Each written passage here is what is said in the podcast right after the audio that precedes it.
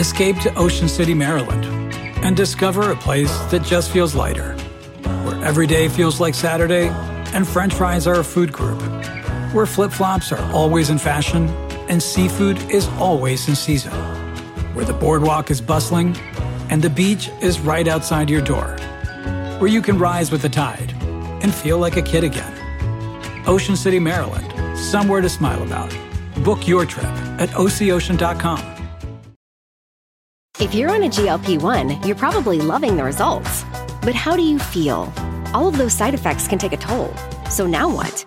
Get to GNC. We'll help with solutions to address those side effects and keep you going on your journey. GNC. Stever Robbins here. Welcome to the Get It Done Guys quick and dirty tips to work less and do more. Today's topic is using CC and BCC. Chang Ting writes in When emailing others, I use CC whenever I want someone to know how one thing is going on and those people I CC aren't directly involved. My supervisor seems annoyed by my frequent CC'd emails.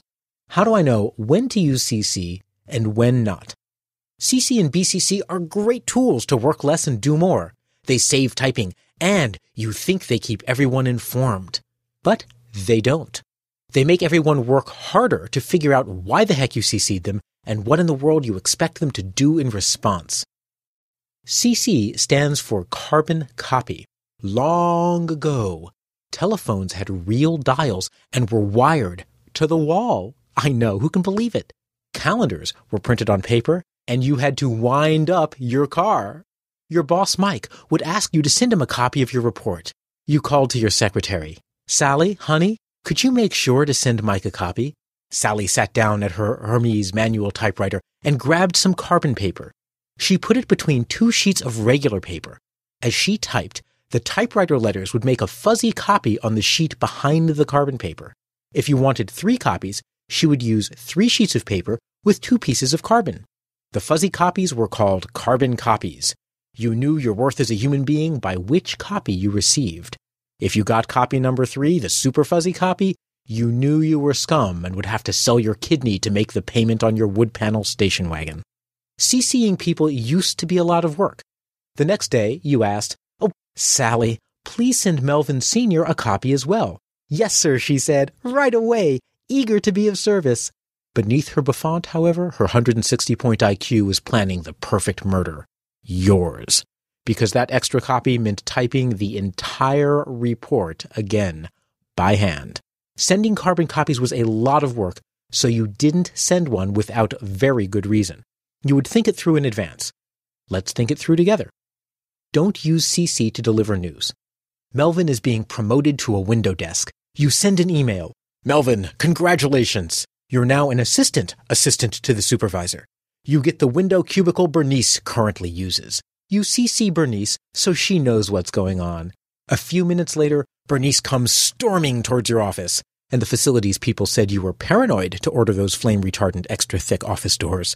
Anything that will affect someone's job, social status, workload, title, or emotional well-being should be delivered directly, not as an offhand carbon copy. Even better, give the news in person so you can change your delivery as you see their reaction. Don't use CC to tell someone you're done. If you're CCing someone to show that you finished something you promised, stop. Your job is doing what you promised by the date you promised you'd do it. If you want to let someone know your report is done, email them directly. My report on interdimensional wormholes as a power source for our next generation of vacuum cleaners is done. I've attached a copy for your review. Don't use CC to cover your butt. Some people use CC to cover their butts. Bernice demands you tell a customer that you're changing their payment terms. You're afraid you'll lose the customer. You send Bernice a message saying so, and you CC your boss. Now, when the customer leaves, your boss will know it was really Bernice's fault, and if only they had listened to you, everything would have worked out. Does this sound familiar? If you have eight year old kids, you've been on the receiving end of this a dozen times. It was Casey's fault. Was not. Was too. Instead of CC or BCC, send a separate message. First, send your message to the main recipients. Then forward a copy to the people you were tempted to CC. Introduce the forwarded message by telling them why you're sending them a copy, why they should care, and what they need to do in response. Don't CC Bernice on your message to Melvin. Instead, forward her a copy with a proper introduction. Bernice, help! Here's the message I just sent to Melvin. We need to give him your window cubicle because his scalp condition is grossing out his current cubicle mate. It only responds to direct sunlight. To spare his feelings, we're telling him it's a promotion. Now, instead of being angry, Bernice, who as a kind, sensitive, enlightened being cares deeply for her fellow man, will be only too happy to switch cubicles. This is more work for you, but much less work for them. It forces you to think through why you're sending the message and whether they will find it useful. When should you use CC? Decades ago, when Mike asked you for a copy of your report, you sent it. That's appropriate. CC anyone who asks to be sent a copy. Or if there's a multi person conversation going on, it's fine to CC everyone who's taking part in the conversation. Email's a new medium and we're still learning to use it. Use BCC and CC very sparingly. If you must send copies, send them as separate messages with appropriate introductions. I've written extensively on how to write email that makes everyone around you worship your awesomeness as a communicator. There's a link to a longer article in this episode's transcript at getitdone.quickanddirtytips.com. This is Stever Robbins, Get It Done Guy on Twitter and Facebook. Work less, do more, and have a great life.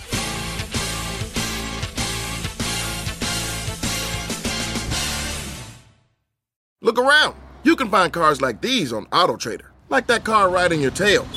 Or if you're tailgating right now, all those cars doubling as kitchens and living rooms are on AutoTrader too. Are you working out and listening to this ad at the same time?